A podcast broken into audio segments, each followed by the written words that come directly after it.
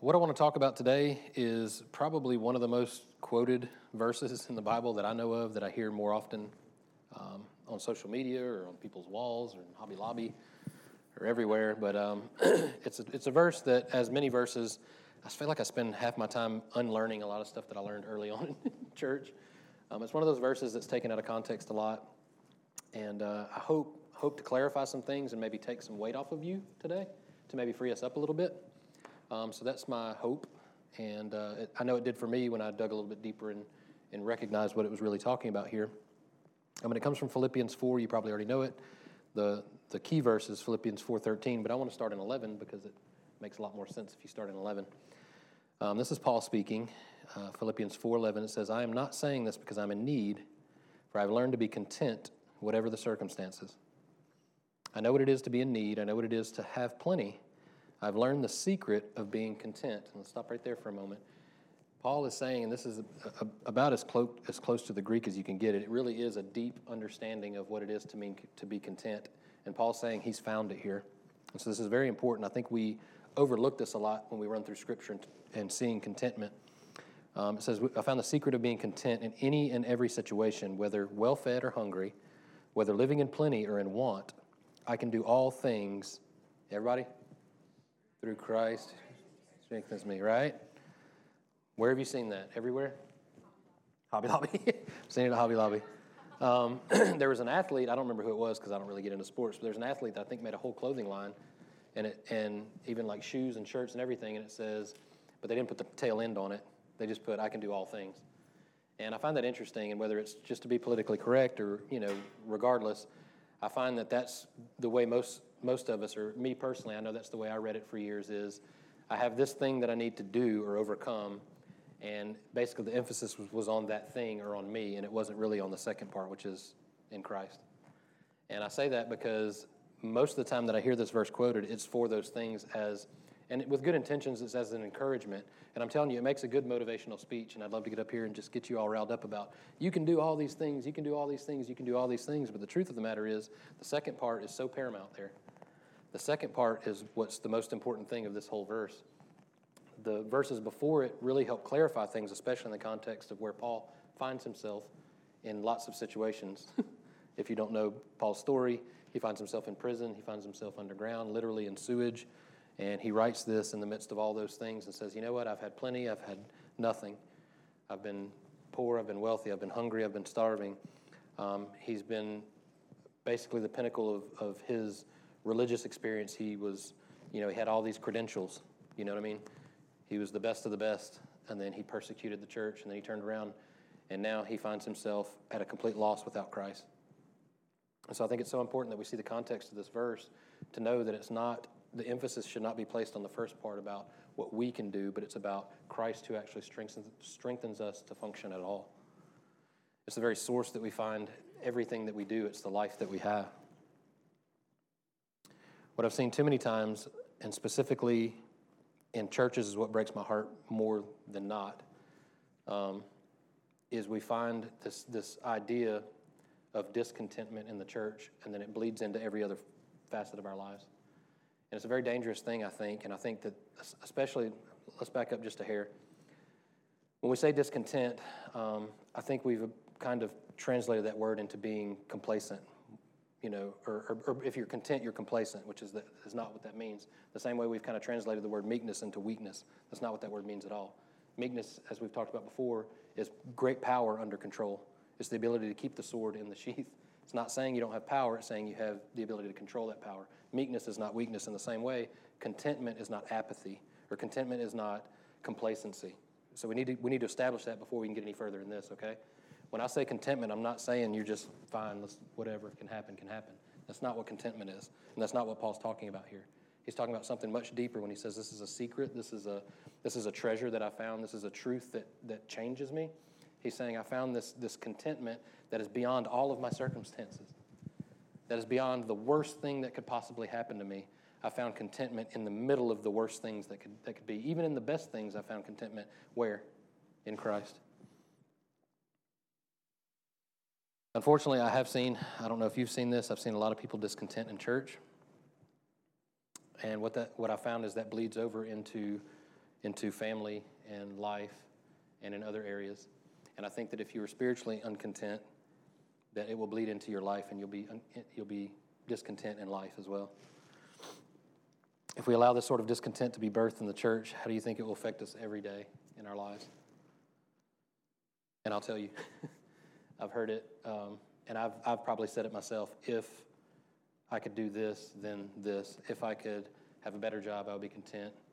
Or we would say, I will be content if you know I had a, a different, you know, if, if I lost a certain amount of weight, I would be content. Or if I had a different spouse, I'd be content. Or if I had whatever it is, you fill in the blanks. If this, then I'll be content. The problem with that is you're basing your contentment on a, shake, a very shakable kingdom. You're, you're basing your contentment on what the world has to offer. And I'm telling you, that is an absolute nightmare to try to live out. The thing that, that a lot of us traded when we came to church and kind of got caught up in religion instead of a relationship was we traded this discontent with the world for this discontent with God. I mean, it's, it's hard to even say that, at, but that's really the way we felt, or me personally, I won't speak for you, but the way I felt was, man, I wanted something and now I feel like I've got it, but then I was still trying to get on that treadmill and, and try to try to work and try to work and try to work, try to get something more. And I'm sure we've got a very diverse church, which is awesome, with lots of different backgrounds and different denominations and different things. And for me, the denomination I went, I was in, would, would always try to quote unquote press in or try to try to gain something more. Um, and what that what that bred into was this almost a discontentment with Jesus.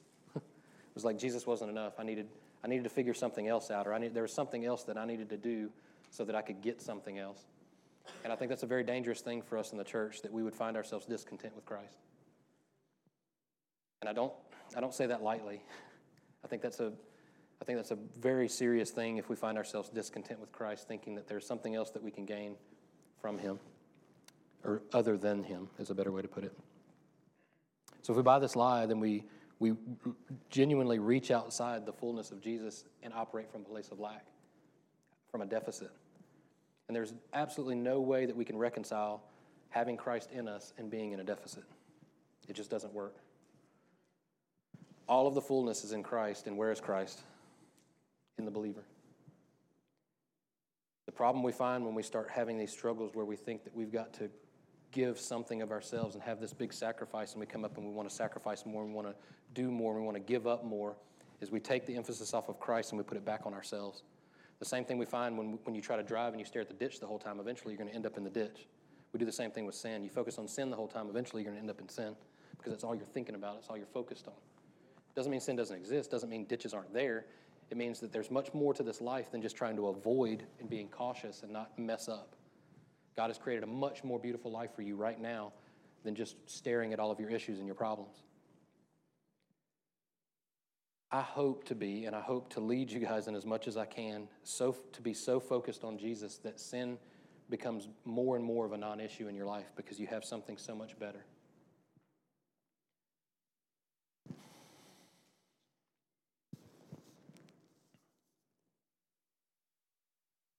This idea of begging God for things and trying to work from a deficit breeds that same thing we talked about last, last week about this, this idea of, of just wanting to escape this world and get out of here. Like, it's like we have to justify this, this discontentment that we have with Christ. So we say, okay, well, it's all going to be better when I die and go to heaven. Well, yeah, it will. That's kind of a given. But what about now? So, what I find in this, this idea of operating from a deficit and trying to beg God for something, I find that to be genuinely anti Christ because what Christ died for was so that you could have all these things. The deposit he gave us was not something that we would have to strive for. His, his word says to strive to what? Enter into his rest. When we strive, we enter into what Christ did for us, not what we could do for ourselves. Once again, this is not something that leads us to apathy. Listen, if you don't get excited about what Christ did for you, I don't have anything else for you. If there's something that, that if there was a book I could write, if there was some program I could give you that could change your perspective of who God is, I would give it to you. But I'm telling you, there's nothing greater than the Holy Spirit. There's nothing greater than knowing who Jesus is and having a personal relationship with Him that will ever change your life for any, any, any period of time. Or, or let me back up. Any, any man made version that I could give you of seeking out God would fall short at some point because what's in your heart is going to come out. In other words, if I created some boundaries for you or anybody, and for whatever reason the, the, my accountability was lifted or the threat of punishment was lifted, you're going to do what you want to do. I mean, it's the fact that it's just how we are. The problem is not a behavioral issue, it's a heart issue. The problem is not a law issue, it's a grace issue. It's understanding that Christ did this for us so we have a place to live from, not towards. If you ask the average pastor today what, the, what, a, what, what's a great problem in the American church, he would probably list a series of sins, and you can fill in the blanks of what those, those would be. But I want to tell you, this is what Paul would say. Paul would say, I'm afraid that you would stop making Christ simple. 2 Corinthians 11.3 says, But I fear, and this is Paul saying that he fears this, lest somehow, as the serpent deceived Eve by his craftiness, so your minds may be corrupted from the simplicity that is in Christ. But what I fear, lest someone, as the serpent deceived Eve by his craftiness, so your minds may be corrupted from the simplicity that is in Christ. 2 Corinthians 11:3. In verse 4 it says, For if he, he who comes preaches another Jesus, whom we have not preached, or if you receive a different spirit, which you have not received, or put a different gospel, which you have not accepted, you may well have put up with it.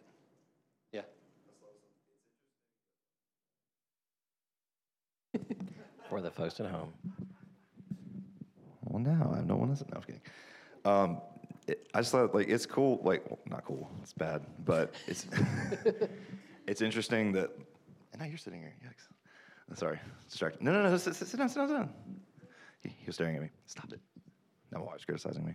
Um, it's interesting that the serpent deceived. Like, I mean, he's talking about you've got this relationship with Christ, and so don't don't be don't be like don't let people tell you, well, is it really just this, or don't you need this and this? And I think this was like Judaizers or something in this context or somebody. But um, it's interesting in the in Genesis they had a simple relationship with God already, mm-hmm. and He was. Just, just, do you really? Is this really all that you're? You know, is, isn't there something that you need on top of this? And it's. I need something else, right? It's interesting you use that as an example because I've never put that together. Mm-hmm. It's they had a simple relationship with God, and then He came along and said, "Don't you need something more?" And then now we have restored a relationship with God. And, and you know, he's coming along and saying, "Don't you need something more?" It's right. Same story. It gives me chills thinking about it because it is that it is powerful because that was the deception that was given to Eve was, do you really do you really know him? Do you or, or do you really have a relationship? Do you trust him as Father? No, you need something else. There's something else that you need. Are you really like God? You really like God? Right. Well, so it's almost like, and again, I never th- looked at it this way, but from the beginning, we were designed to have a simple relationship with God. And you, and when you see when you see Paul's ministry, and I mean, I mean, he was the father of those churches. He, he and he even says that he says, "I'm not just like a pastor to you; I'm a father to you guys." He cared for them, and he cared so much for them that he said, "Look, my fear is that you guys try to try to find something else other than Christ. That you that you try to figure something else out on your own and create something else separate from Christ." And that was his fear. And I think that to me, especially on the, on the tail end of understanding what Paul was saying about contentment, is if you, if you, try, to, if you try to justify your life by anything but Christ, uh, you're, gonna, you're genuinely stepping into heresy. Like you're stepping into something that is, is the, the scripture about any other way. You remember we talked about that before? Any other way, when, when and that's another one that's taken way out of context, that they say that the the thief that comes to kill, steal, and destroy is the devil. It's not. In the context of that scripture, the thief that comes to steal, kill, and destroy is any other way. If you read that whole scripture all the way through, what he's talking about is um, any other way but Christ will steal, kill, and destroy. Any other way that you try to find contentment will leave you stolen from, um, dead, and destroyed. Any other way but Christ is poop. Right? And he even says, I say, I didn't just jokingly say poop. He actually says it's like dung. I always say that. Anyway, first, uh, 1 Timothy 6 3 says, If anyone teaches otherwise and does not agree to the sound instruction of the Lord Jesus Christ and to the godly teaching, they are conceited and understand nothing. They have an unhealthy interest in controversies. Listen to this.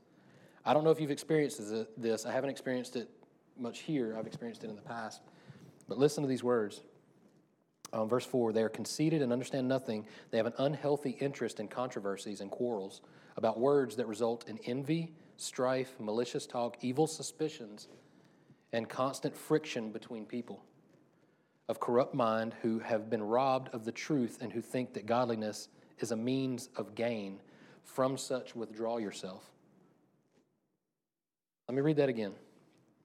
Verse 4 They are conceited and understand nothing. They have an unhealthy interest in controversies and quarrels about words that result in envy, strife, malicious talk, evil suspicions, and constant frictions between people of corrupt mind who have been robbed of the truth and who think that godliness is a means of gain. From such things, withdraw, withdraw yourself. In my experience, I found lots in the church, and I'm not trying to beat up the church because the church is awesome. I love the Big C Church. I love the community that we have, not just in our church, but other churches. But in my experience, early on in life, I saw lots of this in church a lot of backbiting and talking, uh, people trying to outdo each other and be more spiritual and be more holy. And, and, and we turn this, God, it's this brokenness that we turned into spirituality. That how many times could we just give of ourselves and fast and pray and, and sacrifice and come up and confess more sins and get saved over and over again? And whatever flavor of religion you come from, we, we made it this, this, this spirituality that was just brokenness that just we would backbite and be malicious and break down relationships in the name of God. How, how do we do that? How do we miss the mark of the simplicity of Christ? How do we, how do we get past that? And for whatever reason, many of us, if you were like me, jumped on board. Like, man, I want it too. Let's, I'm going to do this. And it's all, it, it was all about me. It was all about how much I could do and how much I could get from God. Listen, God is the giver of all gifts, and He will give you more than you can handle. I promise you. But that's not your goal. The restored relationship has already been met. And from that place, you will begin to manifest the very, the very things of the kingdom in your life. This idea that we, we have to continually look for something outside of Christ is, is it, it ends up exactly like this talks about, as though godliness is a means of gain. Now, what does he say at the very next verse? This is amazing. But godliness with what? Contentment is great gain. What's the difference there? He says, Godliness, that, that you've been robbed of the truth and you think that godliness is a means of gain. There's a, there's a one big word there, and it's contentment. What he's saying is, you don't get more and more godly. It's not like you have this gradual ladder that you climb and you get more and more holy. And that, that, that's a sense of gain. What he's saying is when you find the contentment in Christ, when you find, when you find your, your life, just like the Bible tells us, hidden in Christ, and his life hidden in you, and you're content, then you have great gain. Because nothing else can affect you that's around you. When you, when you recognize that, you recognize that that is, that is not just a means to an end, right? It's not just like, I'm going to do this so that. That's old covenant thinking. New covenant thinking is, He did, He declared, so I am. But godliness with contentment is great gain. Jesus demonstrated this for his whole life. At 12 years old, he was in the he was teaching doctors and lawyers, and and his parents were like, "What are you doing? We lost you. You're driving us crazy." And he was like, "I've got to be about my father's business." At 12 years old, some 20 years later, what did he do in that amount of time? He walked past people that needed healing. He walked past people that needed bread. He did lots of things in that time that that we wouldn't think is great, right? I say that because Jesus gives us a good example of what it's, what it's like to only be concerned about his Father's opinion of him and not the opinions of man trying to prove himself. What I described there about people being malicious and having evil suspicions and being friction and causing problems in relationships, that's what happens when you're not confident in who you are in Christ because you are trying to manipulate your circumstances to fit what you think you need. And that is outside of the will of God and outside of, of an understanding of who God is and that, that you can trust Him to take care of your every need. It's the same reason we sin. We try to shortcut the Holy Spirit and say, I don't want to wait until marriage. I'm going to go have sex on my own. I don't want to wait. I don't want to wait to, um, to, to be drunk in the Spirit. I'm just going to go get lit myself. I'm not, I'm not going to, I don't trust that the Father has something good for me, so I'm going to shortcut it and do it myself. It's the idea that we have to have this perfect scenario. And I, I, I made a statement on Facebook the other day and I stand by this too. If you you you are a Christian environment, I hear people say that all the time. I want you know I want to be in a Christian environment. I want to work in a Christian environment. Listen, you are a Christian environment that outside of a relationship with Jesus that doesn't exist. Stop looking. You are it. You're not you're you don't have to find this perfect scenario where where you can flourish as a Christian. If if Jesus Christ, the hope of glory, lives in you, and the same Spirit that raised Christ Jesus from the dead lives in you, you've got a lot to offer. You change you change the culture. The culture doesn't change you, and you don't have anything to prove. Jesus had a pretty brief ministry in the grand scheme of things. It was like three years, right? He did a lot of things, but in those three years, but every time he was put to the test and, and someone tried to prove, try to make him prove himself, what did he do? I don't need to prove myself. He was never in a Christian environment. he was. He was always in a Christian environment, right? He was a Christian environment. Jesus was the prototype. That's what, he, that's what he's called. Jesus was the prototype. Why? Because Jesus was the example that we need to see because we're human. We need to see it. We need to see that God and man could dwell together on earth, not just past the ceiling tile when you get to heaven. Jesus was the prototype to show us that the, the relationship was restored. I've used an example before where I drop a book and I have Tracy or somebody, I'm not going to embarrass anybody today, have them come up and place it somewhere else, right? I'll drop a book, say I dropped a book down here, and I say, well, replace or, or restore that and say you put it over there, you put it up on a different table. That's not restoration. Restoration is putting it back where it was. What Jesus did, he reversed the curse from the fall. When we're restored, we're restored. He wasn't playing around. Amen. Like, he didn't go through all this trouble. Once again, I say this all the time. He didn't go through all this trouble of dying for your sins, raising from the dead, and sending his Holy Spirit to make this thing complicated. That's not what a good father does. Like, all right, now you got to jump through all these hoops so that you know me and that you got you, you, you, you receive me in fullness. No. If you have Christ, you have fullness. Now, it'll take the rest of your life to renew your mind to that truth. And I'm not saying that there's, that there's not more that you're going to experience. By God, there is so much more. On God, that's what the kids, they, I've been, I've been making fun of my, my kids and every other kid too about some of the sayings they say. And they say, on, on God, like, on God, this, bet, bet. I don't know. And my friend was saying, I, I need to find a meme making fun of that. I was like, you can't find a meme making fun of it because the kids make the memes and that's their, that's their terminology. Bet. On God. I didn't say in God. In God. oh, man, I'm ridiculous. All right. On God. That's true. that's true. You are ridiculous. All right. We know that. All right. We're okay with it. All right. Uh, uh, so many things are going through my head right now. Yeah. Um, Jesus' brief ministry, multiple times he turns away from the crowd to go spend time with his father. He demonstrates his absolute contentment in God over finding his value in his accomplishments. He did that.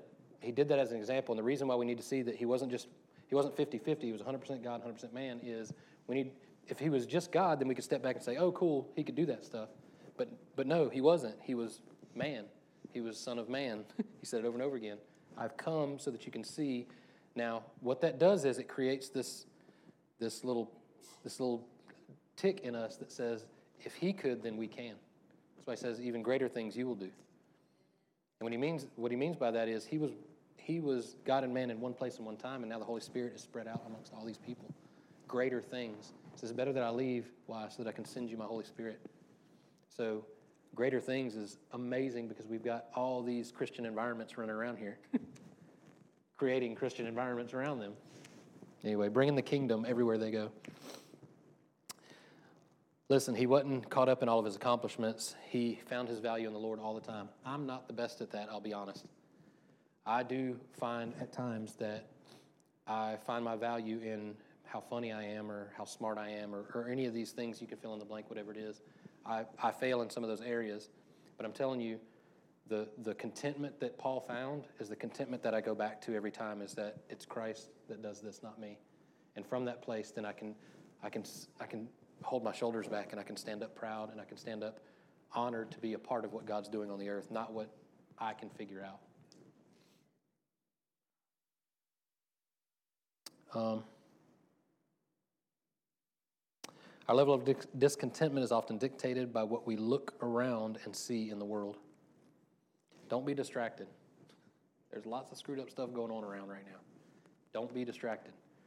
Listen, I've heard conspiracy theory after conspiracy theory about what's about to happen.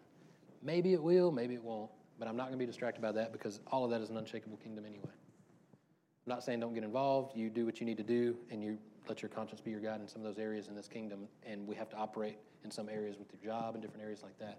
But I'm telling you, don't hold on to that stuff as though it's going to last because it's not. None of it will. So be careful letting what you see dictate uh, your contentment. New covenant Christianity leaves no room for an old covenant Jesus, an old covenant that Jesus fulfilled and that you weren't even invited into anyway.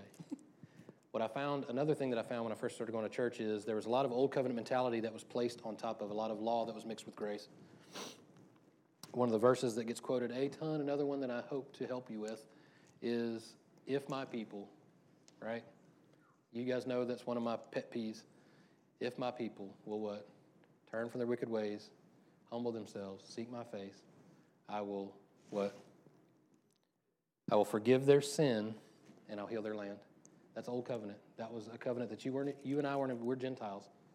We weren't even invited in that covenant, not to mention that that covenant was fulfilled when Jesus came and, issued, and ushered in the new covenant. Let me show you what the new covenant says. And if, if this doesn't create a holy contentment and a, and, a, and a desire for you to live out this Christ life right now, I don't know what will. When we were still powerless, Christ died for the ungodly. Very rarely will, will anyone die for a righteous person. Though for a good person, someone might possibly dare to die. But God demonstrates his own, his own love for us in this while we were still sinners, Christ died for us. That's new covenant. That's not fair. That's illogical. Listen, old covenant was if you do this, I'll do that. That's God to us. New covenant is I did this, so live. Live your life. I gave you life, live it. Stop trying to earn something that you've already got. Take it in all of its fullness and live it out. Let it manifest in your life day by day, moment by moment. See it for what it is. You're not a human doing, you're a human being. be who God created you to be, and everything else will come from that place. Hebrews 13:5 says, "Let your conduct be without covetousness and be content with what you have." That could change all of our lives right now. Be content with what you have. Because God has said, "I will never leave you nor forsake you." So we may boldly say, "The Lord is my helper; I will not fear. What can man do to me?" Every other place you try to find contentment will leave you and forsake you. Listen, if you find contentment in the perfect body, it will leave you and forsake you. It's done gone. That sucker forsaked me, forsook, forsooked me, forsook. That is gone. If you find it in your intellect or, or your ability to outsmart someone, look, you may get to a place where you start forgetting stuff when you get older. That'll leave you and forsake you. You may start to forget stuff now, like me. Listen, if you, if you find your contentment in money, the stock market cracks me up right now. If you find your contentment in money, look, some, some kids on Reddit, huh? GameStop, right? Look, don't find your contentment in money. That's, that stuff comes and goes. it comes and goes quickly sometimes. It's funny when all this started. A friend of mine uh, got into well when COVID started. There were lots of stocks and stuff you could buy, and I don't know anything about stocks. And he was like, "You need to get this Robinhood app. And you need to get this stuff. And you start doing this. I'm going to make some money and everything." And I was like, "Cool." And I downloaded it, and it was complicated. And I was like, "I don't know what I'm doing. I'm staying in my lane. I'm just going to like buy and sell Jeeps because I know what I can do there." But good luck with that. And he would text me, and this was several weeks and months. Oh, I made this much money. He was up to like 800, thousand dollars. And I was like, "Cool, man. I'm awesome. That's great." He was like, Are you doing it? I was like, No, I'm not. I don't know what I'm doing. I'm not going to gamble with money. I don't know. I'm, it's not sure enough thing for me. I'm, I'm just, I don't know enough about it. And sure enough, like, and I feel bad for him, but like a few weeks later, he lost it all. he was like negative $12. And he was like, I had to sell everything really quick because he really didn't know as much either. But, and he, and he spent a lot of time and effort studying, trying to figure it out. And I'm like, man, I'm glad I didn't do that to get beat negative $12. I could do that at home. I'm pretty good at being negative $12. Try it again. Try. Hang on, I got another one. Try this one. No, I'm just kidding. But seriously, all right. I don't need that to be negative $12. All right. A contentment from law will only change a person's behavior for a season. We talked about earlier. Accountability partners, rules, regulations, programs will only affect a person's behavior for a season. Controlling and manipulation will come from law, and it will only lead to death eventually if you just chase it to its end. I don't have time to go all the way to it, but I'm telling you, we talked about last week the difference between dualism and Gnosticism, different things like that. There's these levels that nobody can tell you what they are to reach enlightenment. At what point? Same thing if we, we tried to pull the old covenant into this new covenant. Well, how much of the country needs to humble themselves and seek? Give me a number. Give, let's quantify this. If we're gonna if we're gonna jump out of this new covenant that's infinitely better than the old covenant, and we're gonna jump into the old covenant, you better give me something. That ain't, it's not enough for me to go to. It doesn't exist anyway. But even if it was, you better give me a level that I need to reach because I don't know how far we need to go. I need to know how many people we need to get to humble themselves before God will bless. Man, that'll preach. You, where are you blessed? Where are we blessed? In Christ. Where is Christ? In us. Golly.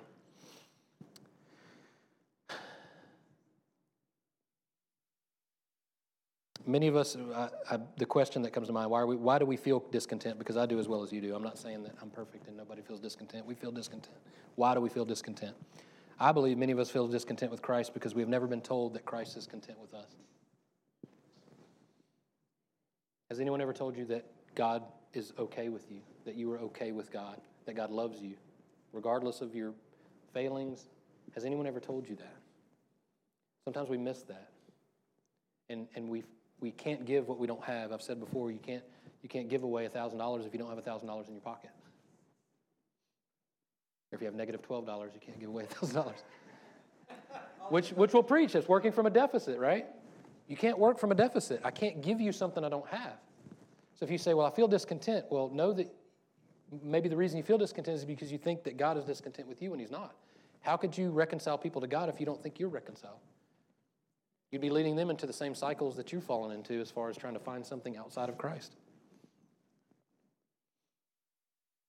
Christ is in you, the hope of glory.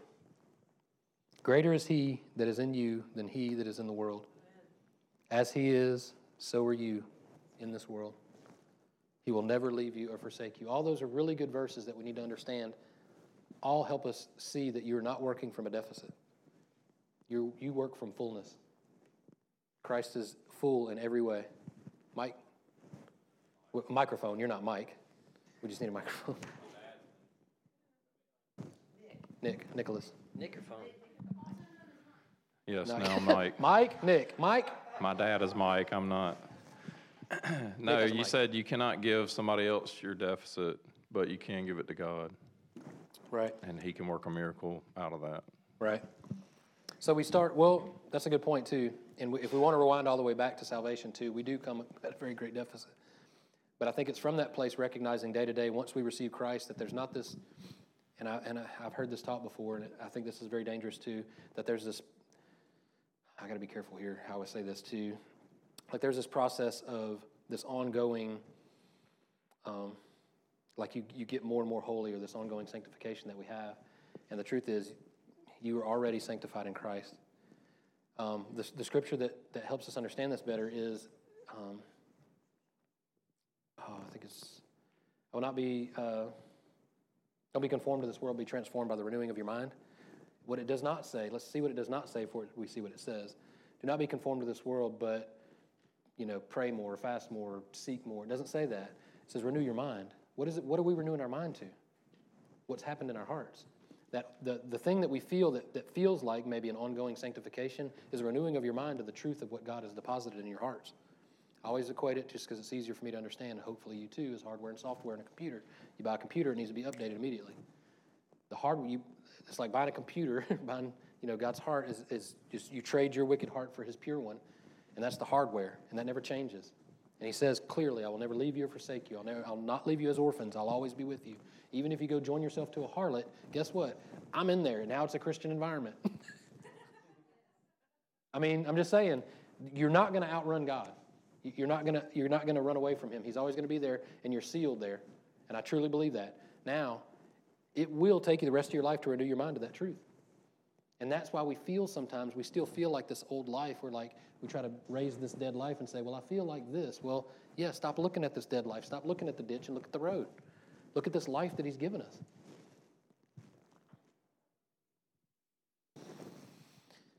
So we're not conformed to the world, but we're transformed by the renewing of your mind. You don't need another heart change. You don't need to be saved again. You don't need to, to bring some sacrifice to the altar. Jesus is the sacrifice for you.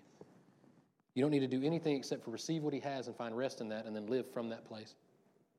He is source. He is your source. You live from him, not towards him anymore, if you were born again. Yes, at one point we were opposed to God, but we're not anymore. We are now friends. We're heirs and co heirs with Christ. Douglas? Can I call you Douglas? You may. All right. Uh, I was just going back up to what Paul was saying about learning to be content. You can actually learn to be discontent, and you can share that with other people and make them discontent as well. Yeah, that's true. You know what? I, that reminds me of something I thought about a while back about the fruit, the difference in the fruit of the tree of the knowledge of good and evil and the tree of life. I, in my head, because I, I see things in like cartoons and pictures, I imagine fake fruit. Have you ever been to a house that has fake fruit and has like dust on it or it's got like fuzz or whatever they put on that stuff? I imagine eating that and it's like probably like poison. I don't know if it would kill you, but it wouldn't taste good. No, it wouldn't be good. And I, that's what I equate to the difference of the, of the fruits. It doesn't matter how good the fruit looks. If you're giving people fruit from the wrong tree, or like you're saying, if you eat from that fruit and then you're sharing it with other people, you're sharing just junk, garbage, possibly poison, toxic things. Yeah, It's just that if they ate the, uh, the second one in their state, they would die. right. It's not that it was bad, it, it Right. would just kill them. We, yeah, we're not, yeah. That's a whole different, that's a whole different, One was knowledge, one was life. right, They're both good, right. but We weren't, we, yeah, there's a, there's a whole different road we could go down there. And we have five minutes, so stop it, Douglas. John, John 6 28 says, uh, and I love this verse. Then they asked him, What must we do to do the works, plural, God requires? Jesus answered, The work, singular, of God is this, to believe in the one he has sent. So they asked him, What sign then will you give that we may see it and believe you? What will you do? Our ancestors ate manna in the wilderness, as it is written, He gave them bread from heaven. Jesus said to them, Very truly I tell you, it is not Moses who has given you the bread from heaven, but it is my Father who gives you the true bread from heaven. For the bread of God is the bread that comes down from heaven and gives life to the world. Sir, they said, always give us this bread. Then Jesus declared, I am the bread of life. Whoever comes to me will never go hungry, and whoever believes in me will never be thirsty. This is where we've got to get some of the terminology that we use, and I'm just as guilty as anybody of, of trying to have this, this hunger and thirst. And I get what we're saying, but we need to understand that there is a holy contentment in Christ that we, once we have Him, we don't hunger and thirst anymore. All, the only desire we have now is just, just to be content and to rest and to know who He is. And from that place, we will begin to see amazing things in our life and in our church and in our families with our friends. There's my mom. Guess she had to go. She waved to me. So there's a beautiful truth that says, listen, we're not talking about just just the manifestation like Moses, that like this bread of life that fell, the manna that fell from heaven. Don't seek just the evidence of those things. Seek the real, the, the reality of it, which is me. I am the bread. He didn't say, do this so that you can get bread. He didn't say the bread was going to be this. He says, no, I am bread. When you have me, you don't thirst and you don't hunger anymore. You are content. You are, and please remember that content is not um, complacent. Like I said earlier, if if if if knowing God through the recon- reconciled life and death, burial, resurrection, and sending of the Holy Spirit of Jesus does not prompt you to action and not get you excited and happy, I don't have anything else for you. there is much more that God has to offer to you, but that is between you and Him. And He will give you all of anything that you want. It says, if you ask in his name, and, and I want to be careful when we say that, you don't just tack Jesus onto things and think he's like the spiritual vending machine. You put a couple quarters in and you get out a Dr. Pepper of prayer uh, answered. Prayer is aligning our will to his. Why? Because he knows better than we do. It's not like he's trying to bend our arm like, ah, do good. He's, he's saying, look, I'm with you and I will lead you into green pastures and I will, my rod and my staff, they don't beat you over the head. They comfort you. Why? Because I will defend all of your real enemies and I will lead you into places of peace, which is in me. So you know how it says, you know, all these seek ye first the kingdom of God, and all these things will be added unto you. So Yeah. I used to, I used to say, and I guess I still say it. So if you look at it, it's like, okay, so if you're seeking God's face and you're in constant communion with Him, well, of course He's going to give you whatever you want because you're going to want the things He wants you to have. So that's the key. You've got to be content in Christ, and then you really will have everything that everything that you want because you will want what He wants you to have. Right, and what, what you're saying too speaks speaks specifically to a trust in a father because if if it, when we talk about seeking first His kingdom, we're recognizing that same thing that He knows what's best for us, and so when we pray, we sub, and that's another word that that we get mixed up about submission or like we relinquish power because we don't like to do that amongst humans because we're broken and we'll mess that up. So I get that.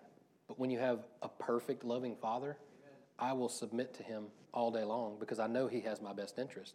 So when we talk about understanding what this kingdom is in our lives, we see that it has, when, once again, if you think that God is uncontent with you, you will never be content. You have to see that God is content with you. And, and it's not fair. And it's not by your merit or anything that you did. It's because of Jesus that he's content with you. And that that's it. I mean, that's that's the thing. That's what should give you life. Yes.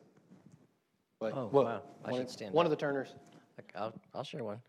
Um, the, uh, when, when you're adopted, Yeah. all worrying about being adopted is over. Oh, what? All worrying about Right. being adopted. So adoption says, boom, I've arrived at the state that I'm now a son. So the rest of my time is to enjoy being a son. Or even like with marriage, once I've gotten married, once I have that covenant, once I've got that established, the rest of my life is enjoying and deepening the enjoyment of that relationship. Um, there was like a, I think it was called the Westminster Catechism that said the chief end of man is to uh, enjoy, glorify God and enjoy Him forever. Also, there's that reminds me of something else too, real quick. Is it called Stockholm syndrome when people that are in prison are released or, or slaves are, are freed? Where the same way when he talks about renewing our mind, it's, that's a good good way to look at it from a, a picture. Um, you have to kind of learn to be married. You kind of have to learn to be free. When people come, people have been in prison a long time and they get out. It's it's hard for them to reconcile their minds to the reality that they're free. They will they'll sleep on the floor, right? Or same thing with orphans. They'll hide food in their pockets, right? Because they don't know if they're going to get another meal. And it takes a while for their minds to be renewed to the reality that they're sons and daughters, or that they're free, right? God gives me chills to think about that. But that's that's the renewing of the mind. That's not the, the reality is you're adopted, right? Like when you're adopted, it's forever. You're adopted. But it takes some time to renew your mind to that reality. And that's what you feel when you feel discontent sometimes. You, it's not that, that there is a discontentment between you and God, it's because you're looking back at this dead life that you gave up and you're thinking, well, that's the way it always was, so that's the way I've got to change the way. Repentance is metanoia, change the way you think. You have to go, okay, stop looking at the dead life, stop looking at sin, stop looking at the ditch, repent.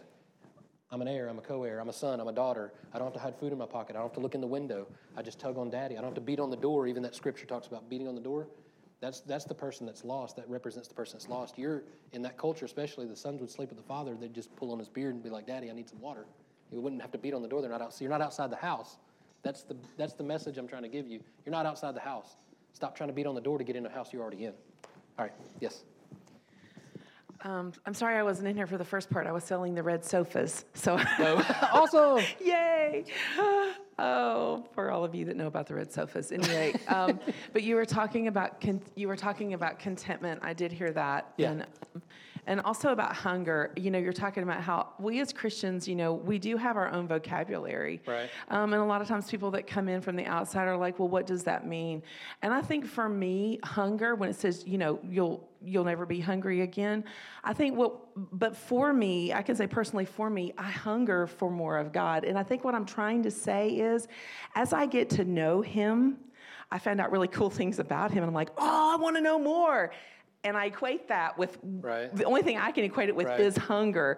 So Right. when if you ever hear me say that, what I'm saying is I found out something really cool about God, and because He's like a diamond and full of gazillion facets that I don't know yet, I want to know more of Him. And I think that's what Paul was saying, that I may know Him. It's a continual thing. I don't. I haven't arrived. I'm still learning. Well, listen, it's an intimate thing too. Exactly. It's, a, it's an intimacy, and that's another word that we've, for whatever reason, we've twisted into being more sexualized. But an intimacy is Yeah. is that deep knowing, like knowing who He is, knowing His heart, knowing it's good for Yeah, us. exactly. And the other one about contentment, I thought about 1 Timothy 6 6, because it says, Godliness with contentment is great gain. Mm-hmm. And one translation says, Godliness is actually, it's a source of great gain when it's accompanied by contentment, which only comes from a sense of inner confidence based on the sufficiency of God. Amen. So, Amen. And we did, I did mention that scripture earlier, so thank you for reiterating. Yes. No, no, no, but it's good. We needed to hear it again. So, I, and the reason why I mentioned I wasn't criticizing anybody for saying certain phrases because I do it too.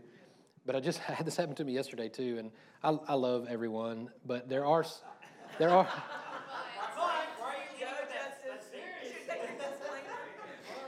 But there is something that me personally, I'm just, I'm just being transparent as I always am. So y'all can, if it's wrong, it's wrong, and y'all, I'll, I'll metanoia later. All right. So there is this this terminology thing that I, I'll get around a group of people, and there's there's this one person that knows I'm a pastor, knows I'm a Christian, and they start using all these key words, and it, it just it crawls. And I want to, and I'm I'm also kind of sarcastic and a jerk sometimes.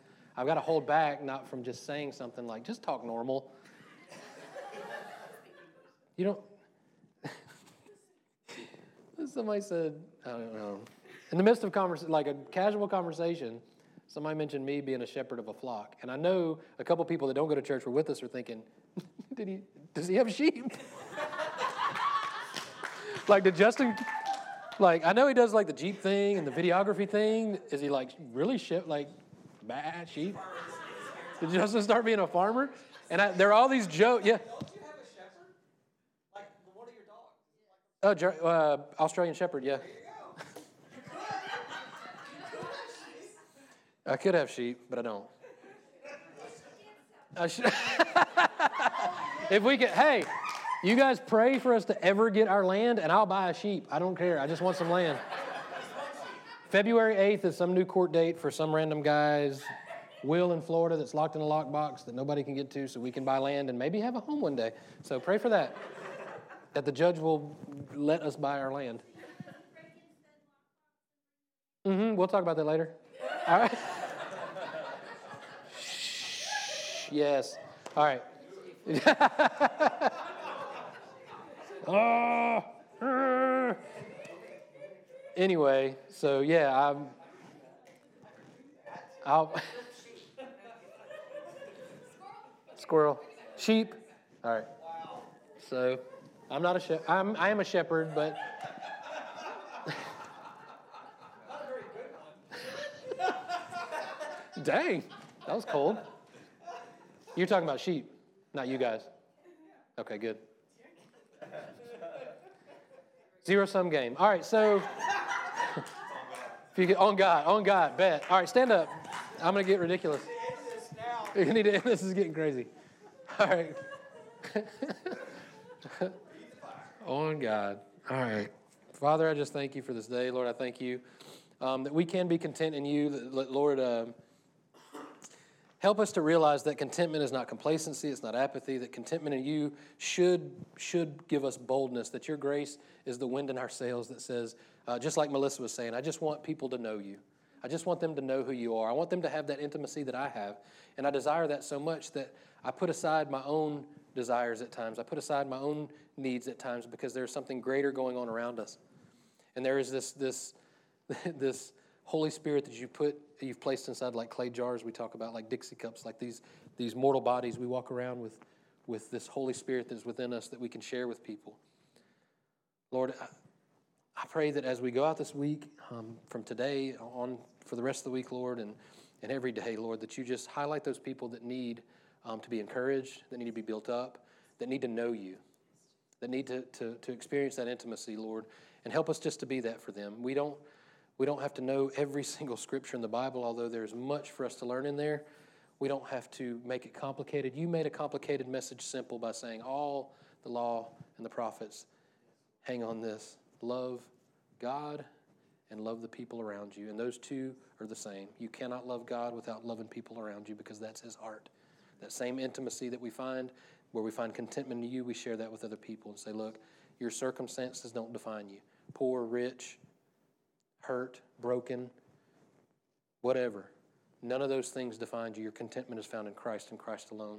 And I've seen it too many times to give you any other gospel, guys.